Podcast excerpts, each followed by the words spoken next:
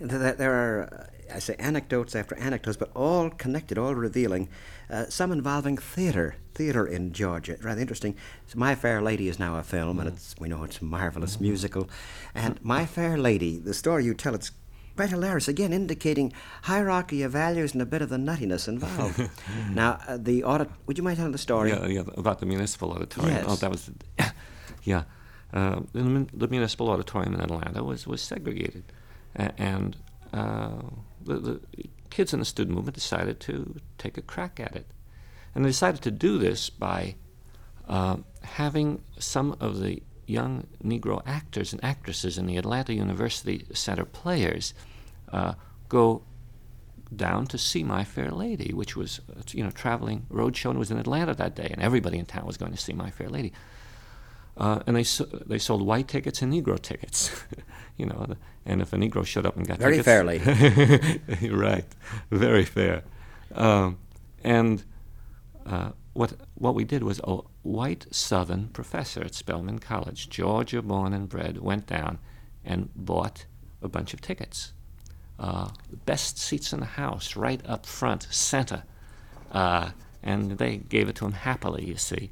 And then he turned them over to the Negro kids in the cast, a beautiful assemblage of people. The director looks like an Othello, and the stage designer, a very, very uh, interesting guy uh, named uh, Vess Harper, and uh, a number of the students, actors and actresses, with that flair, I guess, for drama and for for uh, you know. The, uh, Elegance. elegance, right? The way they were impeccably dressed that day, and they went down, and they they showed their tickets, and everybody got flustered. You know, they had the wrong. And before anybody could do anything, the guy, uh, the nervous guy taking the tickets, had torn them in half, given them the stubs, and they found their own seats while everybody was sort of going into a whirl what to do with them. And they were approached and told to leave uh, their seats or the show wouldn't go on. And they said, well, very quietly, patiently, we can wait. And uh, the manager got excited and he went back to the office and he called up the mayor, uh, Mayor Hartsfield, a, a very white, very southern, but also liberal and changing through the years, and, and very wise man. He said, Mayor, you know, here are all these sitting in these seats right up front where everybody can see them. And the uh, mayor said, Well, he said, I, I just have one bit of advice for you. He said, Just dim the lights. and uh, then what happened? The mayor had somehow to save his conscience, you know. Uh, and the law said, the law-abiding man that he was, the law said there's a Negro section and a white section. So he announced to the press that he had just declared those six seats a Negro section. that saved everything. This is marvelous. Again, how hierarchy of values work. You have another story, again dealing with theater, and this is a boy. It's a southern white boy whose father from South Carolina Right. who wants to be an actor. His father was a textile mill owner. You know, how more southern can you Now, get? what's more, again, weighing values. Now, your college, the college where you taught, Spelman, were doing Finian's Rainbow. Yes. With a mixed cast, Right. mostly Negro, mixed audience. And there's a marvelous role of Og, the Mm. leprechaun. And this boy wanted to do Og very much. Yeah. He was a wonderful Og, too. He's very talented So, actor. doing Og, even though he was raised anti Negro, segregationist, doing the role of Og was much more important. And he did it. Indeed, there was a love scene with a uh, beautiful young Negro girl there on that stage. Right. But again, what is most important? Yeah. I think, aren't you hitting on a very strong uh, sociological and psychological truth here that we I hope haven't so. touched enough? I, I think that too many people, this is not only true of, it's true of historians, it's true of psychologists, and it's true of ordinary people who read historians and psychologists. We have too great a sense of the past. We think things are too fixed, and we think people are too fixed, and we don't realize how quickly people can change under the circumstances, uh, and how history can be tossed aside by just uh, a change in a very immediate and very pressing situation. Go ahead, you were You know this, well, like, like the simple scene of uh, a Negro coming into a party, and the being introduced to a white Southerner who has never met a Negro on a, this kind of social level of equality before, and he's introduced, and a Negro extends his hand to shake, and a white Southerner who has never shaken a Negro's hand in his life, and has all the weight of his history and background, and he'd never think of doing it under other circumstances, but everybody around him has shaken hands. And here is the pressure of just this one second, and without even thinking, he reaches out and shakes hands for the first time in his life, and it's a break is made. Again, uh, the, the, social pressure, status, all this. Again, we think of the Southern Staff Sergeant in the mess hall on the ship. What is most important? Oh, because you have again, and also how legally changes. There's one here, the bus scene in Atlanta, um, in your Southern Mystique.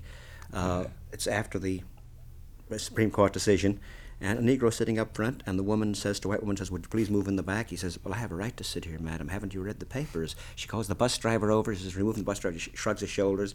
They call the policeman from the street, and the policeman looks at her, looks at Negro, and he says to the woman, "Haven't you read the papers?" so it's, I, I guess the this it's not. So I guess this word mystique. Hmm. Is really the word that we should challenge, shouldn't we? Yeah, I th- this is the problem. The, the Negro has been a mystical personality. Some, you know, some liberals uh, uh, themselves, uh, I think, play on this a little too, and uh, some Negro writers play on this and, and make something a little mysterious of the Negro. Segregationists do it, and even liberals do it, and they well, you find when you you're living with people and you're doing things with them, that it's all nonsense. That the, the whole Baldwin put it. You know, they think that Baldwin is one of these uh, mystique fellows about race because he does fall into that occasionally. He talks in the fire next time. He talks about the darkness of the Negro and how the white sees death in the darkness of the Negro, or how the white sees sensuality in the darkness of the Negro. But at other times, uh, and I think this is the real and essential Baldwin. At other times, he says, and he it, says it kind of sternly and flatly, and no business about it. He says, "Color is not a human fact; it is a political fact." And I think there he's put his his hand on it. You know, there's nothing mystical about it. all. we have made it this, and we can unmake it. Yes. And the same thing about the Southern white, and the same thing about the South. Nothing mysterious about the South. Southerners behave like people behave. It's a question then of circumstance, Right. Uh, through the years, Right. of pressure through the years. You use the phrase uh, the molding of opinion. Somewhere you think opinion, and you speak of the power of mass media, of Mm-hmm. politicians, the, the elite in a sense. This trem- I guess because of the power of mass communications. Mm-hmm. Yes, I. Southern people like are like I guess people in in the American nation totally very much subject to what other people think, and as their notion changes about what other people think, they are forced to rethink their old values. Television has had a tremendous effect on the South. We we I don't think we can even begin to.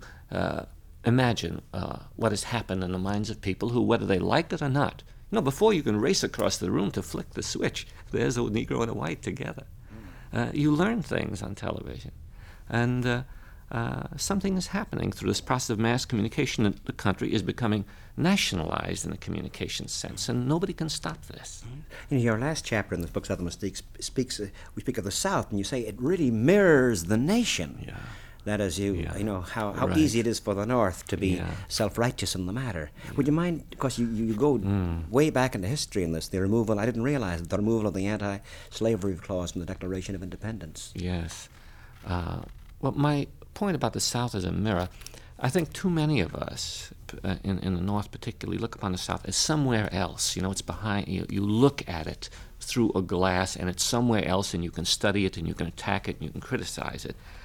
And my point is that no, it's not a, a glass through which you look through, it's a mirror in which you see yourself, in which the nation sees itself. It's a crazy mirror. It distorts, it exaggerates all blemishes and all features. But there's nothing in the mirror, in this crazy mirror, that isn't in the original. And uh, every defect which we attribute to the South, uh, racism, uh, uh, this fear of strangers, this provincialism, this conservatism, this false religiosity, which you very often find in the Bible Belt, I think these are national characteristics. They're, they exist in exaggerated form in the South, and so we can look at them and sort of put them aside, but they're national characteristics. Uh, the South, in fact, in this sense, the South is very useful to us today uh, because uh, we need to see our faults magnified so that we'll do something about them. And we're, I think we're the kind of nation that uh, we're not sensitive enough. Well, I guess it's true of other nations too, but I, I know our nation best. We're not sensitive enough. It takes an, an awful lot of trouble and hurt to make us realize something is wrong. And so we, things are going along fine, and boom, a crisis. You know, we don't, uh, we don't have a social security system until we have 15 million uh, men unemployed. You know, we, we don't declare the oneness of the nation until we uh, part of the nation secedes. Uh, we don't begin reading James Baldwin until there's rumbling in the streets and so on. And so we sort of need crises to make us see what we don't ordinarily see because it's there, but, but it's lying beneath the surface. And so the South is this kind of a situation for us. We can learn a lot from it if we try. Yes. As, as you're saying, the switching from the Southern Mystique book to the Yeah. other book, the SNCC New Abolitionists, we are learning a great deal through what these young ourselves, through the crisis, but through this new development, this non-violent, active approach on the mm. part of these young who are apparently they, they become our conscience in a way, don't they? Too. Yeah, I think that uh, all of us, even the most cool and casual of us, uh, are, touched by the f- phenomenon of th- there's something uh, very innocent about these young people, and at the same time very wise and very sophisticated. Uh, something very charming and very humorous, and yet very serious. And here too, I, we see in them some of the problems that beset us. We see in them kids who have made a decision to move away from the, the ordinary lines of life which most of us follow. And there's a sense of envy and a sense of joy which we can have in seeing this. We can, we can learn from them. Whence comes this strength? This is the question again. You say there's something new because, as the abolitionists were ethical people of high ethical hmm. standards, you know, and this this ebullience was lacking perhaps because of a hmm. puritanical New England background, possibly as a basis. you maybe know. so. But where does the ebullience, the resiliency, uh, the courage that we, not you, because you've been involved, but that many of us up north lack, and I use the phrase rather than unconsciously, become our conscience, which certainly is a cop out on my part in saying that, isn't it? W- Whence comes this particular?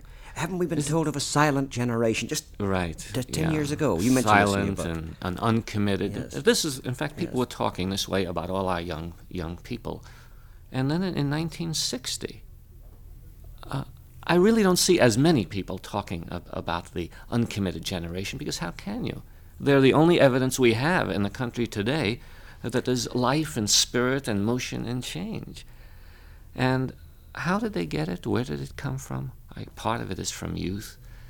I, I like to think this because when you uh, when you're asking how do people get the way they do, we always do this. We ask how do people get the way they do, and you think if you will only examine a person's life enough, you can find out why he became the way he did.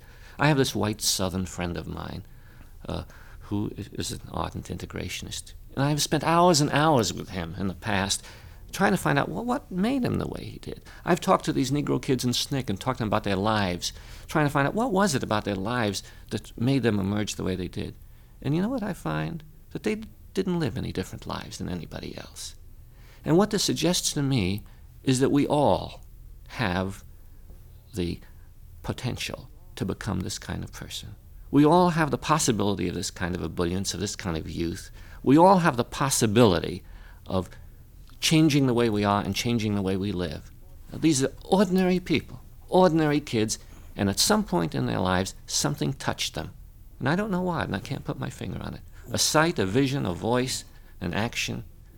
I don't know. Something touched them, and boom, they were off. somewhere in the middle, uh, in the meat of your book of the New Abolitions, you speak of this one event, you know, the kids at Greensboro decided to sit in, and how different ones who became part, very integrally part of this, were affected by it different parts of the country. Yeah. Negro kids, white kids, each one. And whatever it was, it, it must have been a different personal note that touched them, but the common chord was there. Yes. Uh, you see, uh, you see it happening. It's true what you said about the sit-ins. You know, there was Bob Moses in New York watching the sit-ins on television, and here he is today, a veteran of the Mississippi Wars. Uh, and there was Jim Forman somewhere else, uh, probably in Chicago, where he once Went to Roosevelt lived. University. Right. Isn't Uh, it? As you say this, you start thinking of these kids everywhere you see on the street. As you say, potentially everyone right. can be one of these, have this particular, I hate to use the phrase nobility, and yet it is the word, you know. Humanness, perhaps. and it can happen just like that. Uh, I was in earlier this summer. There was a hearing in Washington, and a bunch of Uh, uh, people came up from Mississippi, mostly Negro, to testify. And there was this uh, 12-year-old kid, and sitting up there in the witness stand, a veteran, you see. And I asked him. Paul Goodman was on the interrogating panel. You know, Paul, um, Goodman, very concerned with youth and education yes. and all of that. He was a little staggered. He said, "My God, you know, 12 years old. How did you get into this?" And the kid says, "Well, I was just standing on the street, and this demonstration came along, and this cop came along, and he hit me in the stomach, and I went, ooh." and I joined the movement. it's marvelous. You know, as you say this, there's a marvelous sequence, and I switch now to Southern Mystique on the Spelman Girl. I think this is uh, very revealing, you know, because uh, you quote Franklin Frazier, who wrote The Black Bourgeoisie, yeah, and how the yeah. middle class Negro for years yes. has imitated, emulated, perhaps caricatured mm. unconsciously the white uh, yeah. middle class values. The, now, now, uh, before I ask about the Spelman Girl, sure. now the something has happened to the Negro middle class uh, too, hasn't it? It's not away from as it was before, is it? Uh, away from? Away from uh, less fortunate, shall we say, as they would put it, Negroes. Well, I think they're torn. I, I think this is what happened because the, the, Negro middle class is caught up in this revolution too. And uh, one thing about being a Negro, whatever class you are, you you can't escape the fact of color and race, although you can try. And so you find a number of middle class Negroes in the movement. You find in the small towns in the South, it's true, the, the working people and the farmers come into the churches and crowd into there for the mass rallies. But if there's always a, a, a local minister, a, a, local Negro teacher who steps out, it, run, it runs across class lines. Uh, but uh, you must talk about Spelman, because this college apparently has for years been known, always emphasized manners and morals. Uh, I'm quoting you, the Spelman girl was for generations the recipient of well meant advice from her teacher elders. Be nice, be well mannered and ladylike, don't speak loudly, don't get into trouble. Spelman was pious and sedate, encrusted with traditions of gentility and moderation. And, and, they indeed are this. They are. That's the Can you mind t- tell, tell us about the Spelman girls, since you have taught them for as chairman of the history department there? Well, you know, I was I was a little taken aback by this. You know, I'd never taught in a women's college. And, you know, maybe there's something of this in every women's college, uh, except that, as I said, the South exaggerates everything just a little.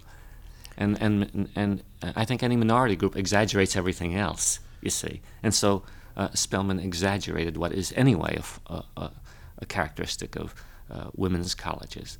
Uh, but what I found was that when the sit ins began, something happened to these students. They began to change, they began to think differently. Uh, they were no longer preoccupied with how to pour tea. They're preoccupied with going down to be on the picket line. This took the hierarchy of the college, you know, the old-time administrators uh, uh, aback. You know, what, what, to do, what to do with this. I remember this uh, uh, student of mine. She's now, now she's not a student of mine anymore. Now she teaches me occasionally. She just graduated from Yale Law School, but she and I were sort of freshmen together at Spelman. I as a teacher, she's a student, a girl from South Carolina, Marion Wright. She's now in Mississippi. She's going to be the first Negro woman lawyer in Mississippi. But uh, a marvelous person. And she was at this time um, uh, involved in a sit in movement. And uh, as I told you before, we lived on campus. And she came into our living room one day with this petition, which she was going to put up on a dormitory wall. People should sign it uh, to who was going to go down picketing today to, for her fellow students. And on the top of the petition, she had uh, put this heading uh, Young ladies who can picket, please sign below. And I, I, thought this was such a perfect Marvelous expression of tradition. yeah, the past and the present merging. Because yeah. you have that phrase, you know, in the past, it's always been, you can always tell a Spelman girl. You know, uh, the way she walked gracefully, spoke properly, poured tea elegantly, all the attributes of finishing. Today, you say the phrase, you can always tell a Spelman girl, she's always under arrest. Again, isn't it interesting? You speak of changes, mm. how it works with both peoples, with Negro and white. Yeah. How this, again, you say history cannot be even though traditional and rich and full, you mentioned Cash's History of the South, a yeah, very marvelous book, and yet that can be overly worked too, can't it? The mystique aspect. Yeah, because, well, Cash, for instance, makes a good deal of uh, violence in the South. and uh, It's a marvelous book, of course. Oh, yeah. yeah. You know, But- I, but- I happen to disagree with some of the conclusions, yeah. but it's the most beautifully written book, and, and it evokes the sense. The, But yeah. go ahead, you were saying Yeah. about Cash's yeah, flaw. But, yeah, I should. ta- I want to talk about this flaw. Yes. but it's such a good book. But he uh, emphasizes uh, the violence in the South and the other attributes of the South. And this is what I mean by the mystique. He really gets you feeling when you finish this book that there's something about the South which we just can't change. Something strange and mysterious. John Bartlow Martin said that too, I believe. An excellent reporter from yeah, Chicago. right. He said, I think he too. He said the Deep South says never. You know, the Deep South says never. His point was the Deep South is the Deep South, and you are not going to change it. Well, here we are. Uh, this fall, the New York Times, uh, on one page, there were two stories this fall.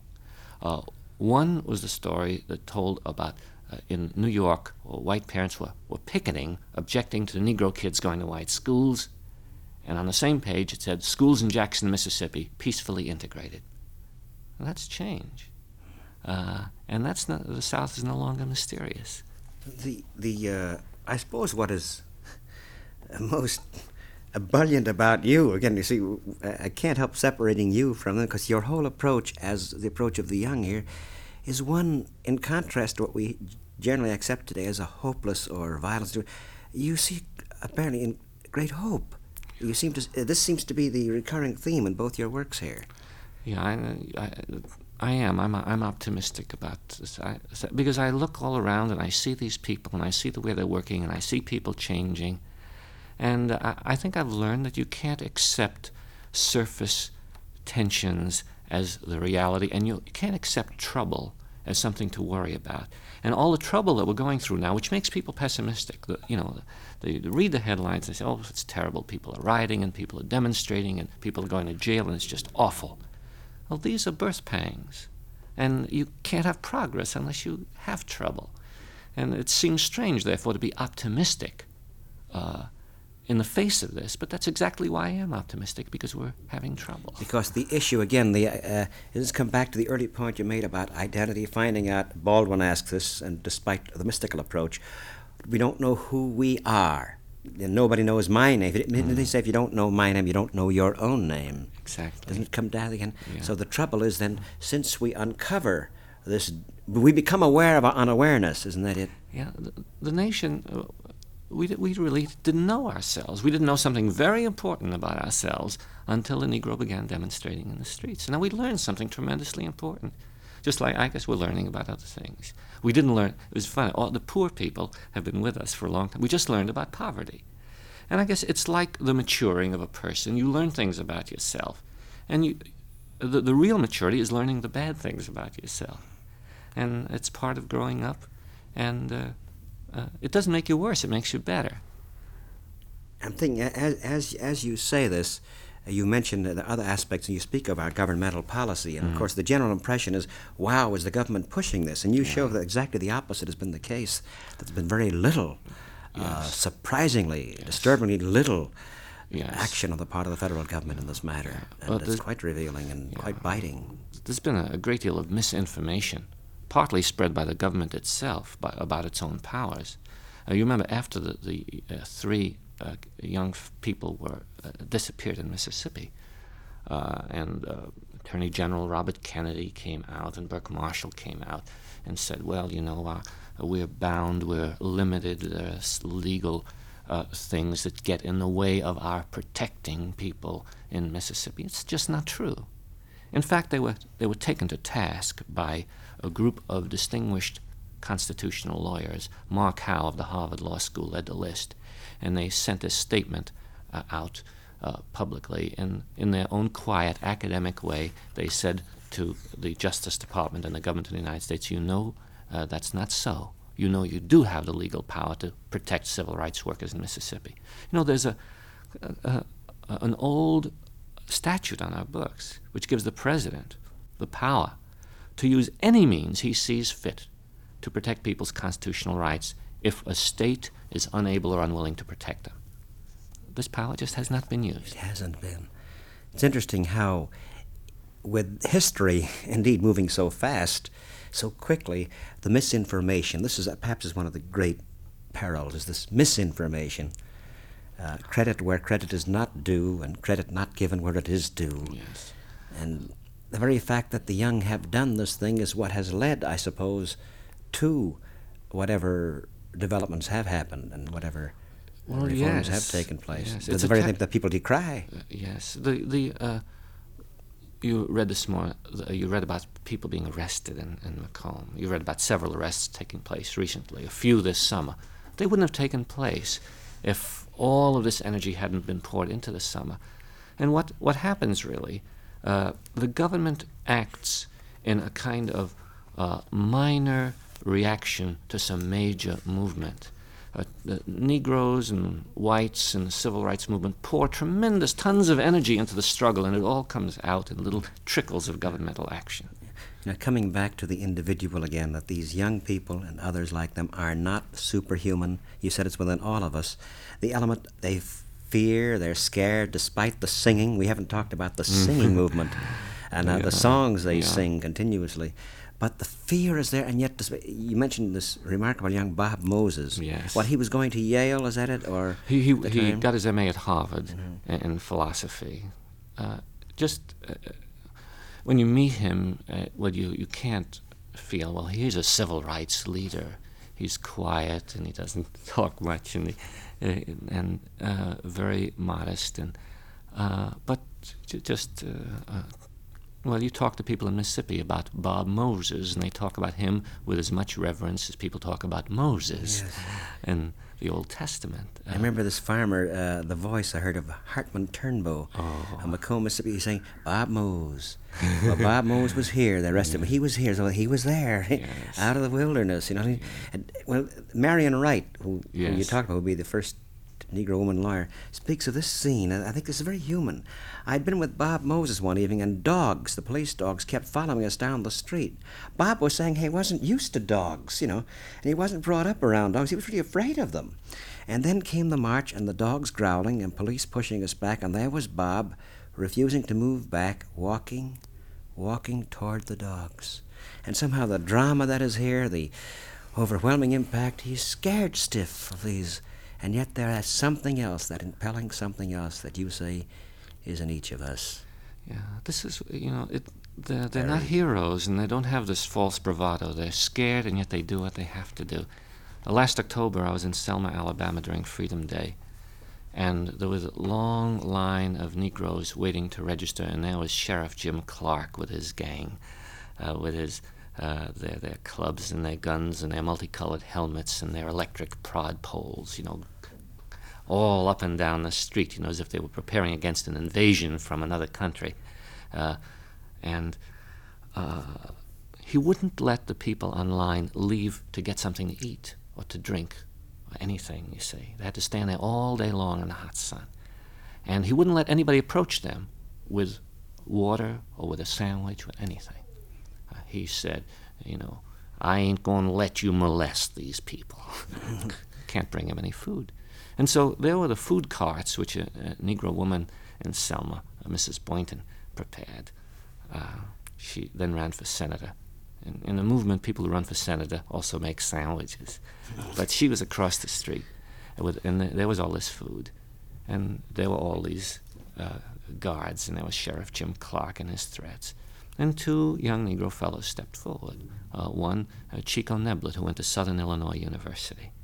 Uh, another named Avery Williams, who went to Alabama State. And they stepped forward and they filled their arms with sandwiches and they walked across the street uh, towards the line. They never reached the line, and they knew they wouldn't reach the line. The troopers descended on them, and they were down on the ground, and the electric prod poles came out, and they were writhing, and they were tossed into the police wagons. All of this, incidentally, right in front of the eyes of FBI men and Department of Justice lawyers, said they couldn't do anything about it. Uh, but uh, I remember that, that moment. Uh, I was standing about 15 feet away when Chico Neblett took the sandwiches and turned to Avery Williams and said, uh, Let's go, man. and, Let's go, man. You know, uh, our guest is Howard Zinn, who I'm sure can be described as the historian, certainly one of the I would say the historian of the of the freedom movement. Uh, two of his books, one is both equally moving, "The New Abolitionists," uh, the story of the Student Nonviolent Coordinating Committee, published by Beacon Press, commenting from that and from his other book, published by Alfred A. Knopf, "The Southern Mystique." And uh, we should point out too that you're the Alfred Beveridge Award winner for historical writing too, among other of your attributes. Teaching for what was it seven years at Spelman, Spelman the Negro Girls School in in um, Atlanta, and now teaching at Boston University. University. You know, a good way to end this. There's so much we've just brushed the surface of both these books. Uh, there's a depth and a profundity, and I say o- over and above that, that that hope that you. If you could just perhaps read the last two paragraphs of uh, the Southern Mystique, the South as a mirror. Uh, let me go back over my argument. The South is everything its revilers have charged, and more than its defenders have claimed. It is racist, violent, hypocritically pious, xenophobic, false in its elevation of women, nationalistic, conservative, and it harbors extreme poverty in the midst of ostentatious wealth.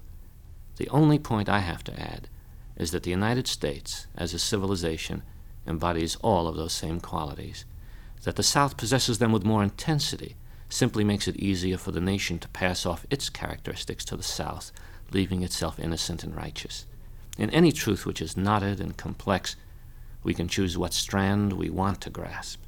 To pick out the South has the advantage of focusing attention on what is worst, but it has the disadvantage of glossing over the faults of the nation. It is particularly appropriate in this time when the power of the United States gives it enormous responsibility to focus our critical faculties on those qualities which mark or disfigure our nation. With this approach, the South becomes not damnable, but marvelously useful, as a mirror in which the nation can see its blemishes magnified so that it will hurry to correct them. In effective psychotherapy, the patient is at first disturbed by self recognition, then grateful for the disclosure. It is the first step towards transformation. And in the 1960s, this nation, with its huge potential for good, needs to take another look in the mirror. We owe this to ourselves and to our children.